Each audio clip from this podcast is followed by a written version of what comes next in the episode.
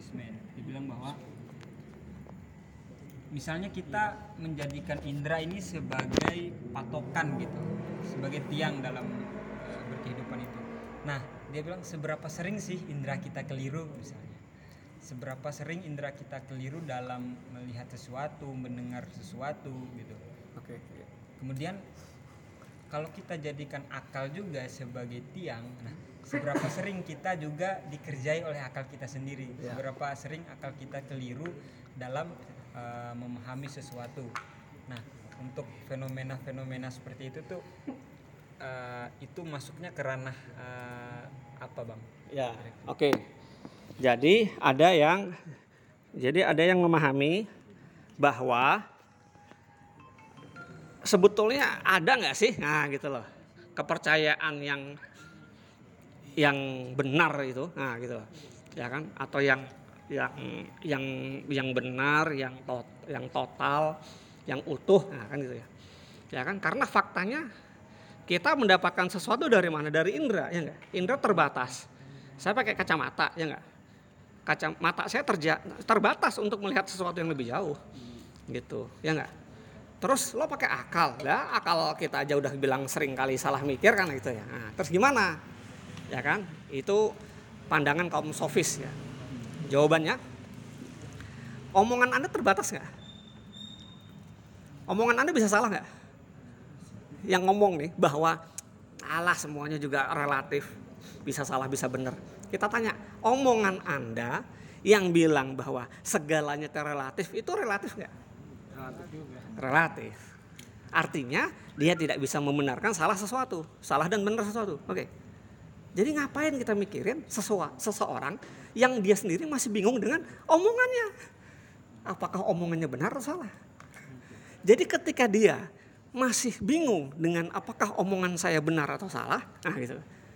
Maka bagaimana mungkin dia bisa menilai omongan orang lain? Karena untuk menilai dia harus punya patokan nilai. dia harus punya patokan nilai dulu. Nah patokan itu pasti kan tidak relatif. Gitu. Oke. Jelas ya? Oke, jadi kesimpulannya adalah bahwa tidak ada yang namanya ketidakpercayaan total nggak ada. Tapi ragu-ragu gimana? Kan bisa, kan sering kita ngalami ragu-ragu pada sesuatu. Nah, ada satu pandangan yang bilang gini dan uh, saya saya saya setuju ya nggak bahwa yang namanya keraguan-raguan itu sebetulnya adalah keyakinan kecil yang butuh verifikasi. Bukan ketidakpercayaan enggak. Ragu-ragu tuh artinya ada sesuatu yang dia terima, cuma belum teruji. Jadi masalahnya bukan ragu-ragunya itu relatif, enggak. Ini cuma masalah pengujian tambahan. Kita dengar ada suara meletus nih, ya enggak, di balik dinding ini. Ragu-ragu kan? Ini suara apa? Ya kan? Yang diuji itu kan adalah bentuk. Iya enggak? Sesuatu yang meledak itu kan. Bukan bunyinya, bunyinya kan kita percaya, ya enggak? Ya enggak? Buktinya kita butuh pengujian. Setelah meledakan ini apa? Apakah ban kempes? Nah, atau ada lampu meledak, ya enggak? Ba- Ban apa? Ban meledak atau ada lampu atau ada balon atau apa? Nah, gitu loh. Jadi yang diuji itu bukan bunyinya, tapi membuktikan asal bunyi. Nah, ini dua hal yang beda kan? Nah, gitu loh. Gitu. Nah, sering kali orang tuh tidak memahami, tidak memilah bahwa ketika dia ragu-ragu ada bunyi apa, ya enggak, itu berbeda dengan dia dia bilang saya bunyi tidak bunyi nggak percaya. yang kayak gini, lo ambil batu bata, lo bet, ya enggak, lo ambil batu bata, lo betokin ke kepalanya. Ada batu bata atau tidak ada batu bata sama saja. gitu. Dan dia mustahil bilang gitu. Ya kan pasti ya nggak batu bata bener menghasilkan kata-kata aduh dan batu bata palsu atau cuma fata morgana imajinasi tidak akan bikin aduh. Oke jelas ya? Oke. Ada lagi yang lain? Oke ya jadi jadi saya ulang lagi yang namanya kepercayaan ya kan itu dimensinya secara tekstualnya teksnya sendiri itu rasional ya kan? Dipandu di- dibantu oleh indera. Dibantu ya bukan ditentukan. Dibantu oleh indera. Oke nah terus Selanjutnya kalimat keempat. Tetapi selain kepercayaan itu dianut karena kebutuhan, dalam waktu yang sama juga harus merupakan kebenaran. Saya ulang lagi, tetapi selain kepercayaan itu dianut karena kebutuhan, dalam waktu yang sama juga harus merupakan kebenaran. Ya kan? Sa uh, kita tadi sudah bahas bahwa kepercayaan itu bukan kebutuhan ya, tapi satu bagian dari diri kita inherent. Ya kan? Tapi ada yang menarik adalah dalam waktu yang sama kepercayaan juga harus merupakan kebenaran. Nah, berarti kita mengenal kata-kata kebenaran berarti kebenaran dengan kepercayaan pasti punya kaitan. Kan itu. Kebenaran itu apa? Kebenaran adalah kesesuaian antara konsep dengan realitas. Gitu loh. Saya melihat botol. Nah, itu benar. Saya sebut botol. Atau dalam bahasa lain ada orang nyebut bahwa yang namanya kebenaran adalah kesesuaian antara realitas eksternal dengan konseptual dan alam bahasa. Bahasa. Botol aqua, benar. Ya kan? Spidol snowman, salah. Karena faktanya ini uh, botol aqua di konsep botol aqua. Nah, berarti ada salah bahasa. Gitu. Oke. Ya kan? Jadi jadi yang namanya kebenaran adalah kesesuaian konsep dengan realitas. Ya kan kesesuaian dengan realitas. Ini satu. Nah, udah. Itu beda. Ya, itu itu benar. Ya kan? Ini tiga salah. Jelas? Jadi kebenaran adalah kesesuaian dengan realitas. Tuh, realitas realitas apa? Real, realitas itu apa? Real. Realitas itu kenyataan. Ya, kenyataan. Kenyataan kenyataan. Kenyataan nyata itu apa nyata? Sesuatu yang terindra. Oke. Ya, jadi kalau jadi ada yang memandang bahwa kebenaran itu adalah kenyataan. Ya kan? Adalah itu sama dengan kan? Kebenaran adalah kenyataan, adalah terindra, begitu kan? Kalau kebenaran itu terindra, maka kesimpulannya yang namanya kebenaran hanya yang terindra, begitu kan maksudnya? Selain yang terindra, benar nggak? Enggak benar. Itu kesimpulannya. Tidak benar itu artinya apa? Tidak bisa diverifikasi benar atau salah.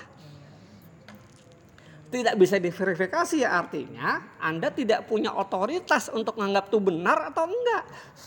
Kecuali ikut saja. Nah itu tadi kembali lagi ke ke dogma sensasional bahwa Anda percaya pada sesuatu kebenaran bukan karena hasil dari kesadaran, tapi hasil dari otoritas. Gitu Otoritas arti apa? Anda Anda hanya mengikuti apa kata omongan nenek moyang terdahulu. Ya enggak? Bahwa ini benar ya ikut sini aja. Satu tambah satu dua kata sender lima ya udah lima ya kan gitu ya udah gitu ya kan jadi anda apa uh, menggantungkan diri pada pada otoritas nah balik lagi tadi jadi kalau misalnya kalau kebenaran itu dianggap sama dengan kenyataan maka kebenaran itu hanya dipatok pada kebenaran indrawi dan kita sudah bahas bahwa kebenaran indrawi itu terbatas indera tidak bisa mengungkap sesuatu di luar indera. Maka kesimpulannya kebenaran adalah apa eh, yang namanya kenyataan itu adalah kebenaran. Tapi kebenaran belum tentu kenyataan. Karena ada kebenaran yang di luar kenyataan, dalam artian di luar indera. Di luar indera artinya ada sesuatu yang tidak terjangkau. Tidak terjangkau apakah itu berarti kita serahkan ke yang lain? Enggak. Itu karena kesadaran akal. Karena jawaban akal sendiri. Ya kan? Seperti Anda mustahil bisa melihat leluhur kan? Ya kan? Tapi dengan rantai sebab akibat Anda tahu leluhur Anda itu bukan simsalabim. Leluhur Anda tuh ada karena Anda ada. ya, bukan tiba-tiba kosong bleng gitu loh. Kayak kayak apa ya? Kayak misalnya apa? Iya, dong itu. Enggak. Ya kan karena Anda ada sebabnya juga pasti ada. Gitu ya. Jadi ja- nah, meskipun itu tidak terindra. Oke ya, itu satu. Nah, jadi banyak nah nanti kita akan bahas lagi. Nah, terus pertanyaannya adalah apakah keberada apakah kebenaran itu harus karena tidak tidak otomatis terindra berarti kebenaran ada yang tidak terindra. Ya kan? Nah, pertanyaannya adalah sesuatu yang terindra itu apa?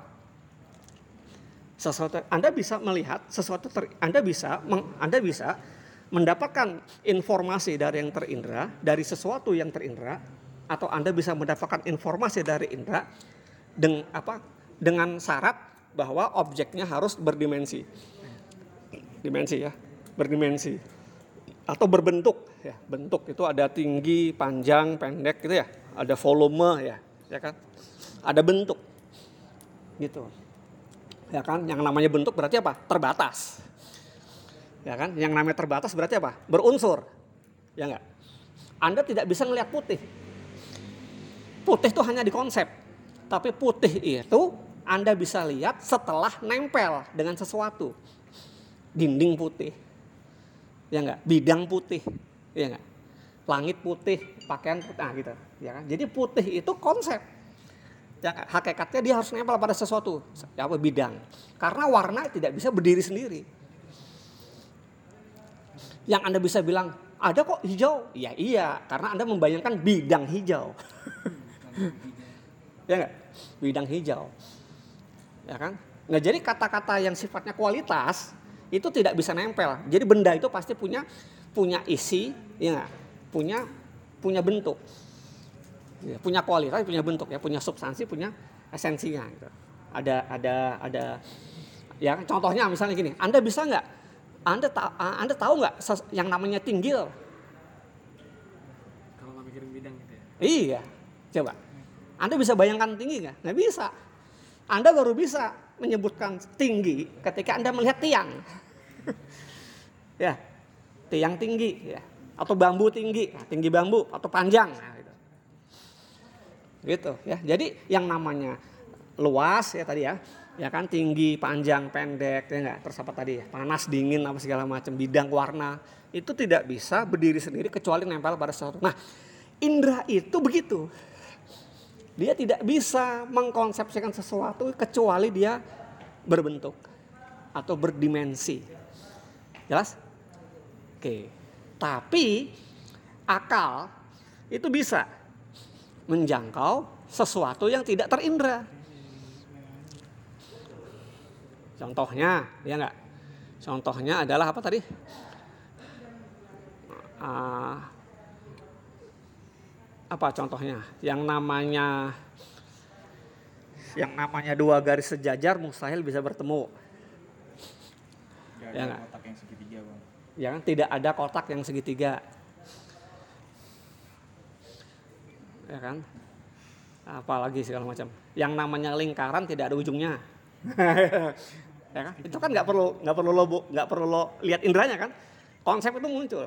Artinya ketika anda bisa memahami konsep, ya anda anda tahu ada konsep tanpa harus terindra, maka kesimpulannya ada kebenaran yang bisa kita jangkau, kita dapat tanpa harus diverifikasi atau dibuktikan oleh indera. Gitu. Ya kan tetap aja butuh ah, ini pembuktian. Ya sudah, kita buktikan. Nih contoh ya. Botol aqua ya kan ini ini kan bagi orang yang ngotot ya. Pokoknya harus indera tetap aja. Harus ada pembuktian indera nih. Sekarang kita nih. Nih botol aqua saya lepas jatuh ya. Oke, dua kali. Botol aqua yang kedua saya lepas jatuh. Yang ketiga, kalau botol aqua saya lepas jatuh nggak? Sudah diuji belum? Belum. Yang diuji baru dua pembuktian tadi. Dari mana Anda tahu bahwa kalau saya lepas botol aqua yang ketiga, itu juga pasti jatuh? Sudah teruji? Belum. Anda lihat terindranya? Nggak ada. Anda tidak lihat. Mana? in- Nggak ada. Belum dibukti. Dilepas? Oh jatuh. Ya iya benar kan? Oh, berarti teruji. Yang keempat pasti jatuh nggak? Dari mana pastinya?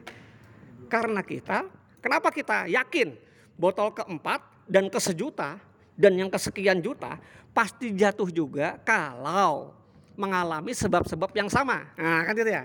Misalnya dilepas apa segala macam ya. Nah kenapa? Kenapa kita bisa punya keyakinan itu? Karena kita punya pengetahuan rasional tentang hukum kausalitas bahwa yang namanya akibat ya enggak pasti akan punya sesuatu yang akibat pasti akan mendapatkan sorry bahwa yang namanya akibat pasti bergantung pada sebab gitu akibat yang sama muncul karena sebab yang sama. Udah. Gitu. Nah dari situ percaya dari situ muncul ya kan teori. Ya kan yang namanya teori ilmu pengetahuan itu muncul. Kenapa? Karena satu satu kesadaran bahwa yang namanya uh, sebab akibat kausalitas itu ada eksis. Kausalitas itu tidak teruji secara indera. Jadi udah ada dalam diri kita. Tapi pengetahuan indrawi tanpa kausalitas bukan pengetahuan. Dia nggak akan jadi apa-apa. Karena yang namanya indera ya konsep indera nih mata ya kan mata telinga hidung segala macam lidah ya itu hanya bisa men- mencerap ya hanya bisa apa nangkap nangkep ya nangkep. Dia bisa ngasih penilaian nggak? Nggak bisa. Dia hanya bisa nangkep. Saya melihat botol ini. Mata hanya bisa melihat. Yang ngasih penilaian apa? Bukan mata. Dari mana mata tahu bahwa mata dan apa botol dan speaker ini dan mikrofon ini beda? Dari mana? Bukan dari mata, tapi dari sesuatu yang dalam diri manusia. Ya nggak? Yang sudah ada tanpa harus ada indera. Sampai sini jelas? Ini harus harus kita apa sepakati dulu karena sebelum sebelum kita ke mana-mana karena pondasinya ini kepercayaan ya jadi kepercayaan jadi kebera, apa kebenaran ya enggak kebenaran itu adalah kesesuaian dengan realitas realitas itu bukan kenyataan. Kenyataan hanyalah salah satu bagian bagian saja dari realitas. Selain kenyataan ada lagi namanya keberadaan. Nah silakan catat itu. Jadi yang namanya yang namanya realitas itu ada dua. Ada kenyataan ada keberadaan. Realitas yang karena kenyataan itu adalah realitas yang berasal dari sensasi indrawi. Ya kan? Berarti objek indrawi, objek material. Jadi jadi eh, apa? realitas dalam maksud apa dalam arti kenyataan itu adalah kebenaran material. Oke, sedangkan yang kedua kebenaran apa ke- kebenaran dalam arti keberadaan itu adalah kepercayaan pada realitas yang tidak terindra tapi dari konsep-konsep rasional konsep-konsep logis. Gitu. sorry bukan konsep ya konsep-konsep rasional. Jadi artinya pengetahuan rasional dalam diri kita. Oke? Sampai sini? Ada pertanyaan? Oke. Bang, Ya. sedikit banget. Saya mati ya